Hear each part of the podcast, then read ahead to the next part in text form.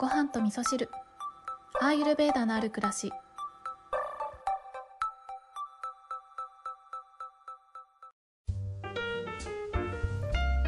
こんにちは土井京子です。先日ですね会社の方で、えー、差し入れに美味しいフルーツサンドをいただいたんですけれども今日のお話は、えー、そんな風に不意にやってくる計画外の美味しいもののお話をしたいなと思います。えー、その前にね、お便りを一つご紹介したいなと思います。こちらのお便りは先週あたりにね、いただいていたんですけれども、とってもほのぼのするお便りなので皆さんにご紹介したいと思います。ごはみそネームミントさんです。えー、ミントさんお久しぶりです。いつもありがとうございます。京子さんおはようございます。今日のごはみそ聞いて食いしん坊の私もその話に参加したくなりメッセージしちゃいました。笑い。私は基本食べ過ぎなくらいなので夜は抜いた方がいいのですが疲れている時に食べずに寝ると免疫力が落ちる気がしちゃいます。これは完全私の思い込みですけど笑い、えー、私は納豆が大好きで昨日は納豆に卵にネギ大量に入れたザ・雑飯でした。とても見せられるもんじゃありません。笑い。夜はお米を抜いた方がいいと言われますが、がっつり食べて満たされました。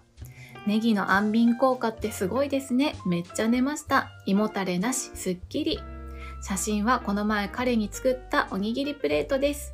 ほうれん草ごまあえとフライドポテト、ネギ入り卵焼き、ポテトも一応手作りです。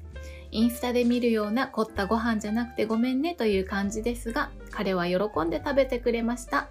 地味飯が私には合っているようです。またメッセージさせてください。という、えー、こちらはインスタの方にね、いただいたメッセージなんですけれども、お便りとしてご紹介させていただきました。えー、こちらのね、ミントさんは、もう皆さんご存知のミントさんなんですけれども、えっ、ー、と、今日からね、聞き始めてくださった方は、ちょっと過去回にね、登場してくることがあるミントさんなので、ぜひ過去を遡って聞いていただければなと思うんですが、あのー、彼にね、作ったご飯という写真も送ってきてくださったんですけど、本当に可愛くて可愛くて、もうね、私はこの写真見ただけで、あ、ごちそうさまでしたっていう風にね、心の中でつぶやきましたね。それぐらい愛情たっぷりのご飯を作られていたので、ちょっと前にね、ミントさん体調悪いなんて言ってたけれども、なんかその写真を見て、あ、少し回復したのかななんていう風にね、思って嬉しくなりました。お返事がね、遅くなってしまいましたけれども、とっても嬉しくメッセージを読ませていただきました。えー、ミントさん納豆が大好きなんですね。この,、えーと、このメッセージいただいたのがね多分一番好きな食べ物はっていうエピソードを聞いてくださったタイミングだと思うんですけれども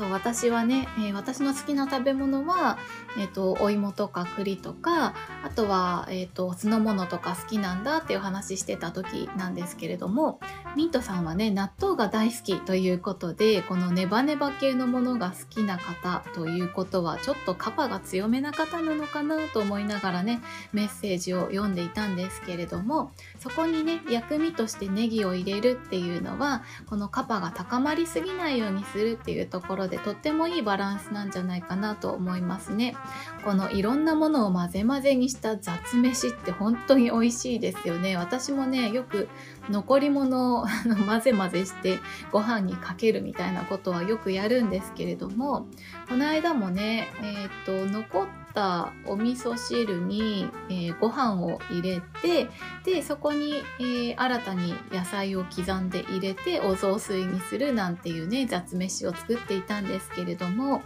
なんか作りながらねあご飯と味噌汁だなとか思いながらね、まあ、これが本当のご飯味噌だなって思ってたんですけれども、まあ、いわゆる猫まんまですよね。とっても美味しくいただきました。ミントさんお便りありがとうございます。あのちょっと元気になられたようでとっても安心しました。あの、ぜひまたメッセージを送ってください。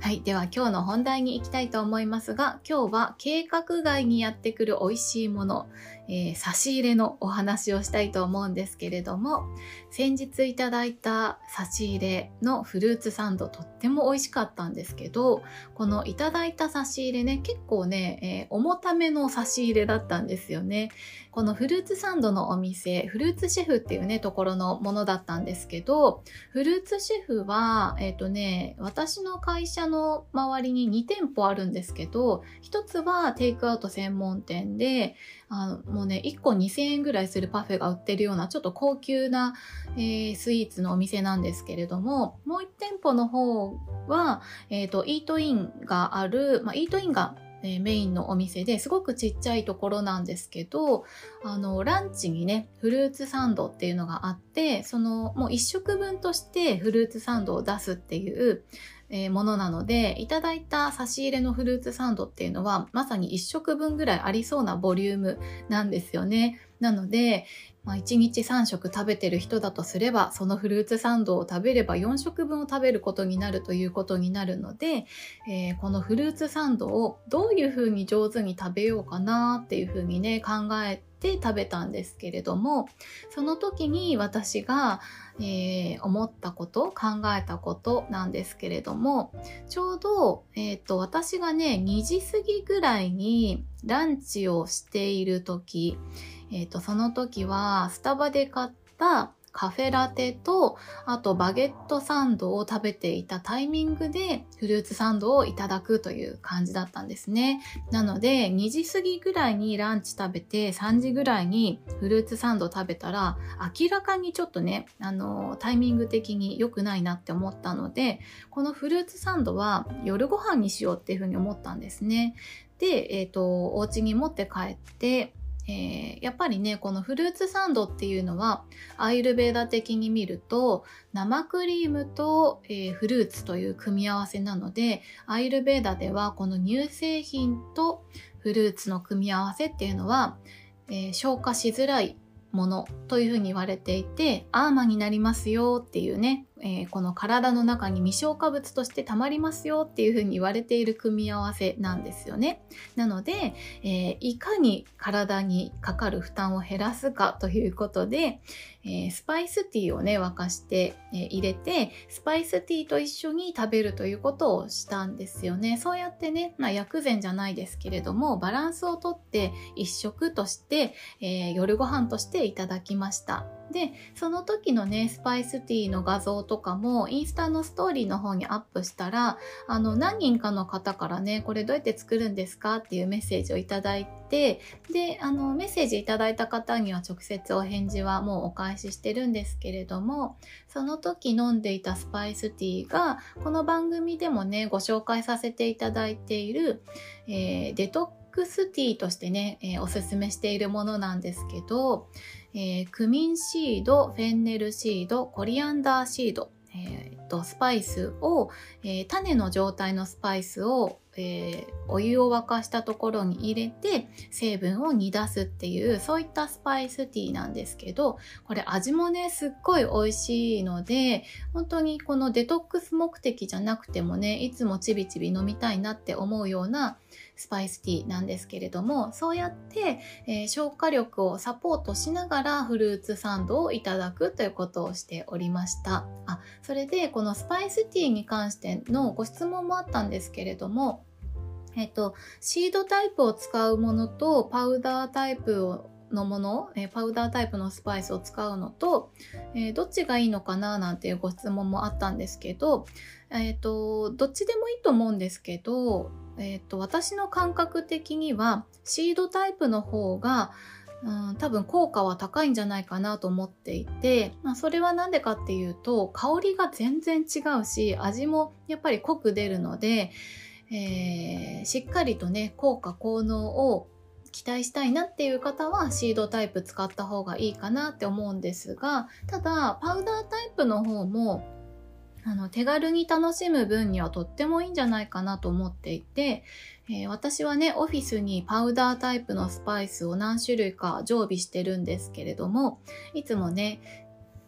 えーと、仕事をしながらえーと、ウォーターサーバーから入れたお湯にパウダーのスパイスを、えー、一振りぐらいして香りをつけたお湯を飲むっていうことをしたりしているんですね。なのでそんな感じで気軽に楽しむものとしては、えー、パウダーのスパイスっていうのもね結構オフィスとかでは使えるんじゃないかなと思います。結構疲れたりとかしてる時はね、あの、シードタイプのスパイスに出して、その茶殻をね、こしてとかっていうのがね、それさえめんどくさい時っていうのがあると思うので、そういった時はね、無理してそういった、あの、ちゃんとやろうというふうにしないで、パウダーをささっと混ぜるとか、そんな風に使ってもいいのかなと思います。で、まあ、そんな風に私は不意に来た、えー、差し入れというね計画外の食べ物をどんな風に食べるかっていうね、えー、何を食べるかよりもどのように食べるかということを最優先して考えながら食べたっていう今日はそんなお話なんですけれども、えー、以前ね私がダイエットしてた時っていうのはこの計画外の食べ物がやってきた時に結構パニクってたんですよ。皆さんそういう経験ないですかね？なんかこう自分の中で、えー、一日のことを考えて何カロリーぐらいにしたいとか、まあ、今はねアイルベーダ勉強してからはカロリーのこととかは考えてないんですけれどもでもねこれぐらいのボリュームを食べようかなとかねこれぐらいの配分でいこうかなとかっていう一応一日を通した計画が頭の中にあるんだけれどれども、えー、以前ねアイルベーダ勉強する前とかはそうやって計画以外の食べ物が来た時にどうやって対処していいかが分かんなくって本当はねあのそうやって気持ちを込めて持ってきてくださった方がいるのであの喜んで食べればいいだけの話なんですけど でもやっぱり目標を持ってダイエットをしてたりとか健康意識が高まりすぎちゃってる状態っていうのはこれどうしようかなって真剣に悩む人もきっといるし私もそうだったんですよね。でも、えー、そういったものが来た時にどうするかっていうことがアイルベーダを学んでから、えー、あまりパニクらずにねえー、考えればこうすればいいじゃないかっていう答えが分かるようになったっていうことがあってで今回は夕食に置き換えるっていうことともあのそのいただいたもの自体が消化に悪そうなものだったので 消化をサポートするためのお茶と一緒に飲んだというねそんなことができました。はい。というわけで今日は、えー、計画外にやってくる美味しいもののお話をさせていただいたんですけれども、なんか差し入れってね、私も、えー、どこかね、えー、行く時には持って行きたくなるものだったりするし、そういった差し入れを中心に話がね広がったりとかすることもあるのでとってもね素敵な習慣だなと思うんですよね。だからこそねいちいちピリピリせずに喜んでそれを受け取って美味しくいただくっていうのがね一番体にはいいんだろうなというふうに思うのでそんな時にね、えー、スパイスティーなんか一緒に飲むっていうのはとってもいいなというふうにね、えー、今回差し入れを上手にいただけたことで、えー、再確認をいたしました。えー、こんな風にね、アーユルベーダの暮らしじゃなくて、アーユルベーダのある暮らしを、えー、楽しんでいきたいなという風に思っております。それでは皆さん、今日も良い一日をお過ごしください。今日も聞いていただきましてありがとうございます。